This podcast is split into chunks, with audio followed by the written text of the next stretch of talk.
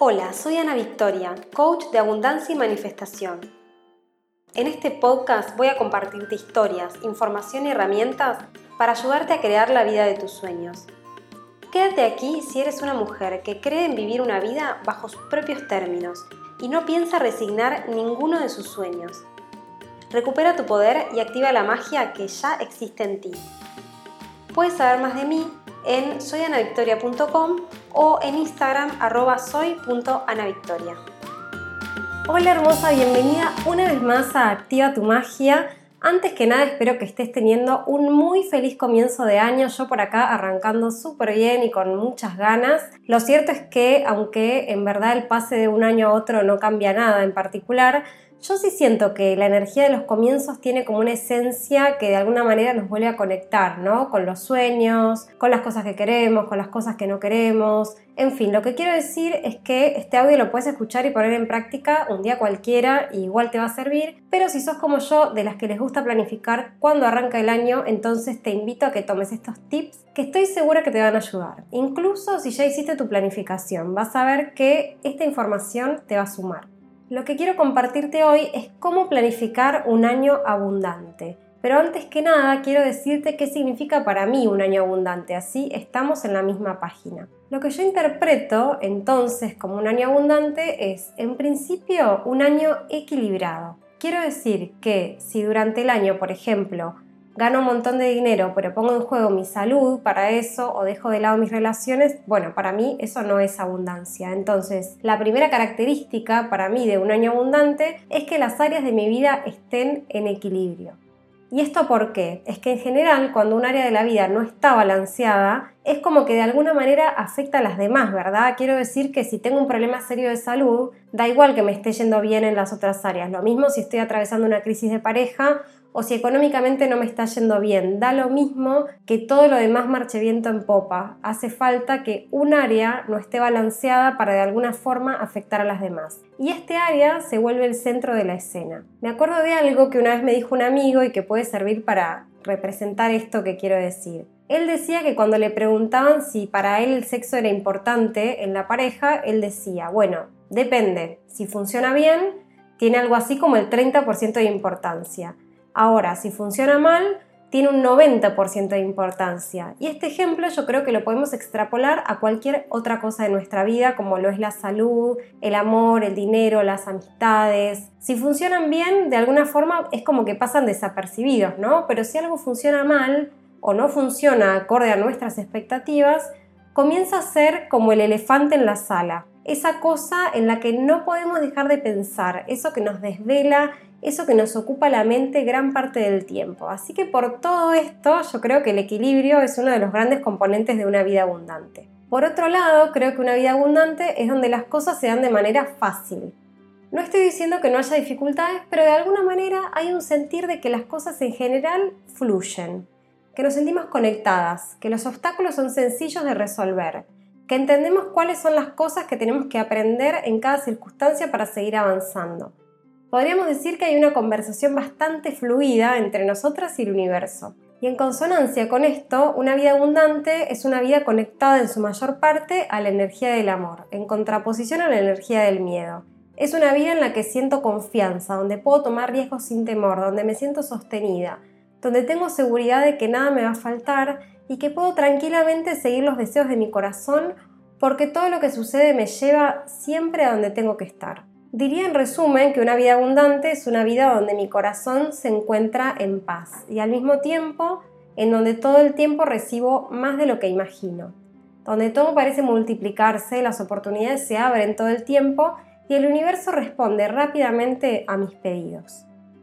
Todo esto suena muy bien, ¿verdad? Y entonces la gran pregunta es, ¿cómo puedo yo planificar un año así? ¿Qué tengo que hacer? Bueno, te voy a contar acá lo que a mí me ha servido y espero de corazón que realmente te sirva también.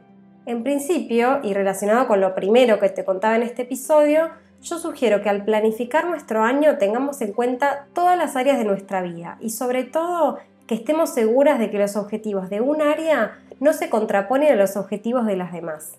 Es súper importante que tengamos un plan congruente en el cual todas las áreas de la vida estén alineadas sobre un mismo propósito. ¿Cómo lo hago yo? Bueno, lo que yo hago es definir en principio una sola cosa que es la que considero más importante para mí en este momento. Entonces, acá te invito a hacer un poco de introspección y sobre todo a que te sinceres con vos misma y te preguntes, este año, ¿qué es lo más importante para vos? Yo recuerdo que la primera vez que hice este ejercicio de esta manera fue el año que conocí a Bruno. Ese año me había sincerado conmigo misma y dije, bueno, hay mil cosas importantes para mí, pero este año yo lo que más quiero es conectar con el amor y encontrar un compañero. Y no quiero decir con esto que dejé de lado otras áreas de mi vida. De hecho, todo lo contrario y ahora te voy a explicar exactamente cómo. Pero sí, yo estaba segura que ese año esa era mi prioridad, por sobre todas las cosas. Entonces, para algunas de ustedes quizá ese sea el objetivo, para otras puede estar ligado a lo económico, para alguien puede ser, por ejemplo, ser mamá o comprar su casa propia o algún viaje significativo o recuperar la salud, lo que sea, pero que sea tuyo. Y digo, puede que tengas varios objetivos para este año, pero intentar responder a esta pregunta. En este momento, si pudiera darte solo una opción, ¿Qué sería lo más importante para vos, para manifestar durante este año. Imagínate que tenés la lámpara mágica y solo te concede un deseo. ¿Cuál es? Bueno, esa va a ser tu guía del año, como el gran propósito. Si podés resumirlo en una palabra o en una frase, mejor todavía. Ahora, ¿quiere decir que solo voy a hacer una cosa este año? Bueno, no, acordate que yo te dije que para que haya abundancia tiene que haber equilibrio.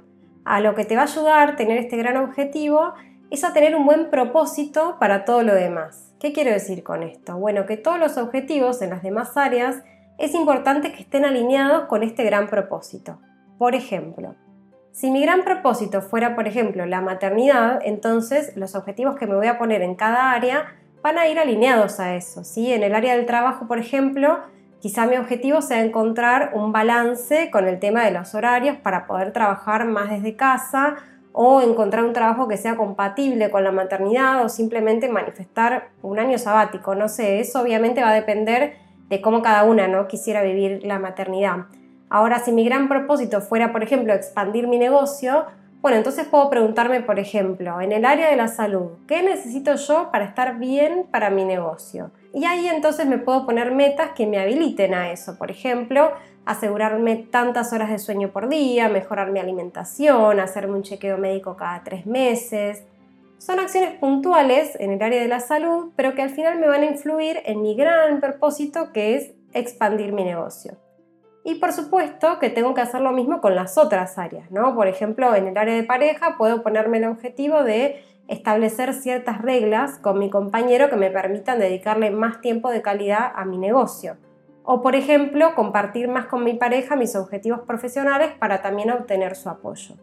Vuelvo a aclarar que esto depende mucho de lo que quiere lograr cada uno y de su propia dinámica personal y familiar. Y lo importante acá es que por más que tengamos un gran objetivo del año, no significa que vamos a poner el foco solo ahí, sino que vamos a usar todas las áreas de nuestra vida para de alguna manera propulsar esa meta y al mismo tiempo no perder el equilibrio en nuestra vida. Voy a darte un último ejemplo totalmente diferente para ayudarte a seguir pensando el tuyo. Supongamos que el gran objetivo de este año tiene que ver con algo físico. Por ejemplo, alguna meta relacionada a cómo quiero que sea mi cuerpo, adelgazar, engordar, tonificar, o algo todavía más específico como por ejemplo participar de una competencia deportiva como un Ironman o una maratón, lo que sea que represente un desafío para vos. Entonces, volvemos a hacer el mismo ejercicio. Vamos área por área y nos preguntamos, bueno, ¿Qué metas voy a ponerme en relación a, por ejemplo, a mi trabajo? Bueno, acá puedo decir que una meta es poner más límites a mi jefe para poder salir del trabajo a la hora que me corresponde y tener tiempo para entrenar. Otra puede ser no llevarme trabajo a la casa. O en el trabajo puedo tomar pequeñas pausas activas que me permitan entrenar un poquito en las horas laborales para contribuir a mi gran objetivo. Como ves, para cada área vamos definiendo pequeñas metas en vez de definir metas gigantes que después nunca podemos alcanzar. Pero el tema es que si todas las áreas están alineadas, orientadas en una misma dirección, con un mismo propósito, lo que probablemente va a suceder es que los resultados van a empezar a llegar más rápido. Y también va a ser más fácil para vos tomar decisiones. Y acá te hablo de todo tipo de decisiones. Por ejemplo, si tengo que hacer la lista del súper con lo que necesito para cocinar en la semana, Bueno, me conecto con el gran objetivo y pienso, ¿qué tipo de comida necesito si quiero sentirme bien para trabajar? ¿Qué tipo de comida necesito si lo que quiero es preparar mi cuerpo para un embarazo? ¿Qué tipo de comida necesito si lo que quiero es prepararme para una maratón? ¿Sí? Me conecto con el objetivo grande y en base a eso decido mis metas chiquititas de cada día. Y así con cada pequeña decisión. La pregunta siempre es, ¿cada acción que yo tomo pequeñita en el día a día me acerca o me aleja de lo que yo quiero lograr?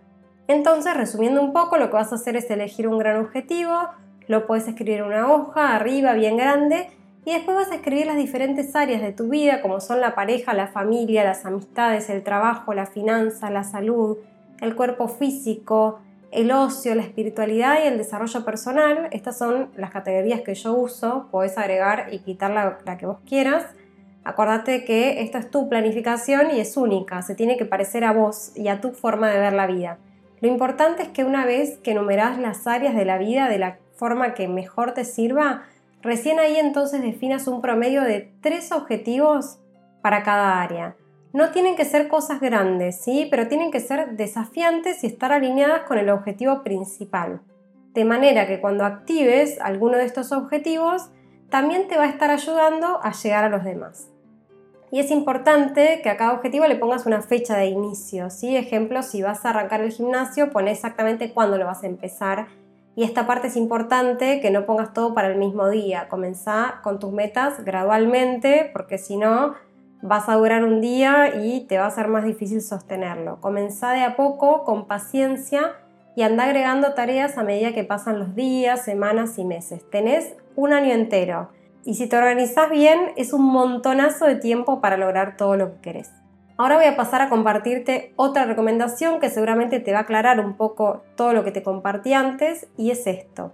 Enfócate solo en lo que vos podés hacer, porque claro, a veces dentro de nuestros objetivos o dentro de nuestras intenciones, hay cosas que nosotras no tenemos ni idea cómo lograr, o hay cosas que no están ni siquiera en nuestras manos. Hay cosas que dependen de alguien más, de las decisiones de otros, del universo o de quien sea. Bueno, como secreto te cuento igual que muy en el fondo todo depende de nosotras, pero no de la manera lineal ni controladora que conocemos. Sí depende de nosotras cómo nos preparamos energéticamente para que las cosas lleguen y se destraben, pero por ahora no me voy a meter en eso. Lo que sí te voy a decir es que te enfoques en las cosas que sí podés hacer. Por ejemplo, si uno de tus objetivos es que salga la ciudadanía o los papeles migratorios del país al que te querés ir a vivir, bueno, probablemente una gran parte de ese objetivo le corresponde al oficial de migraciones, al consulado o a quien sea que tome esas decisiones en el país al que vos querés ir. Pero en tus manos está la responsabilidad de conseguir los papeles, de cumplir con los requisitos que te piden, de entregar las cosas en tiempo y forma. Y si querés ir más allá, también está en tus manos aprender sobre la cultura, aprender el idioma, conocer el país.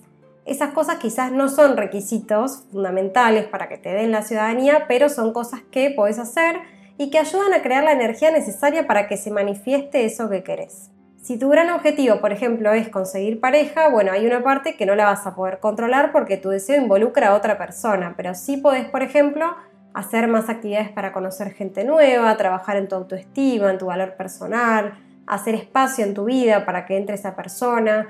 Siempre hay algo, de hecho siempre hay muchas cosas que sí podemos hacer. Entonces, pone toda tu energía ahí no pongas nada, ni un 0,001% de tu energía en las cosas que están fuera de tu control, porque ahí solamente vas a estar perdiendo energía, que la puedes enfocar en cualquier otra cosa.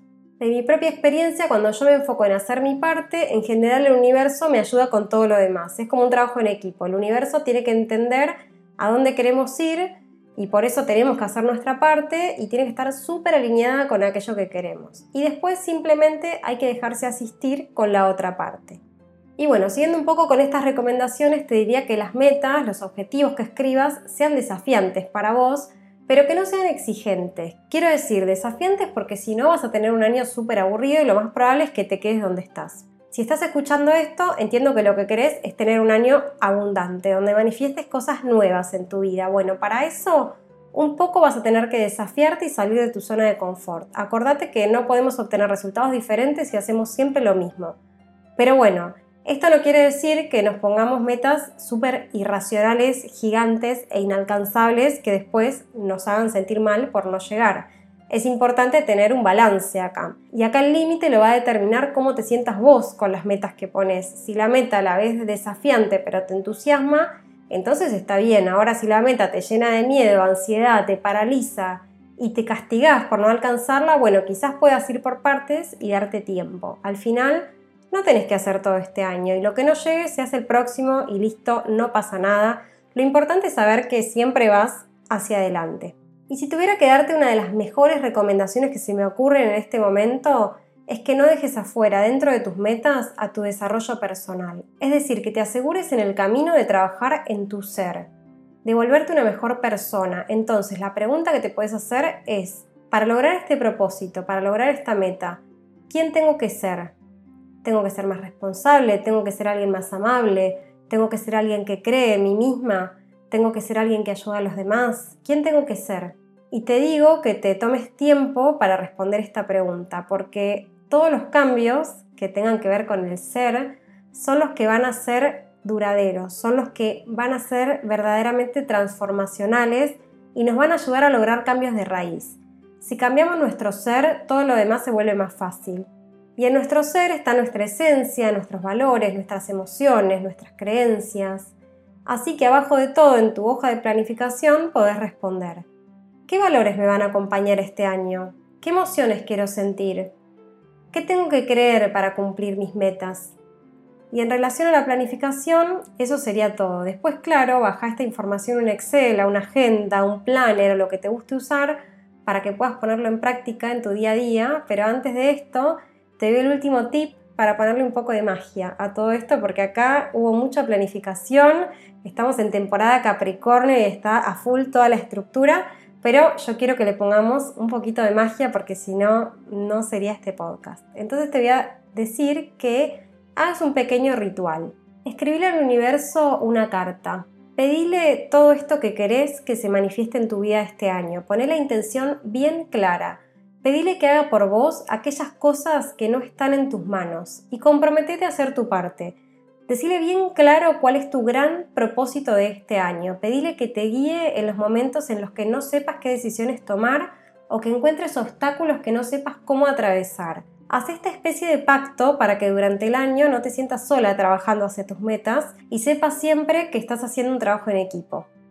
Y yo te cuento que para hacerte el trabajo más fácil y para que no tengas excusa de no hacer este plan, te armé una pequeña plantilla súper bonita para que puedas plasmar todo lo que te acabo de contar de una forma ordenada y súper visual. Te voy a dejar el link en la nota de blog y también me lo puedes pedir a través de Instagram. Así que no te quedan excusas para planear tu año súper abundante. Te deseo que tengas un ciclo maravilloso, que arranques con todo y que cada área de tu vida se llene de abundancia. Un gran abrazo y nos vemos en el próximo episodio.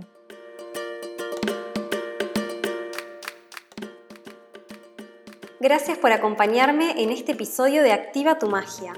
Sigamos en contacto a través de mi web soyanavictoria.com o mi Instagram arroba soy.anavictoria. Te espero en el próximo episodio.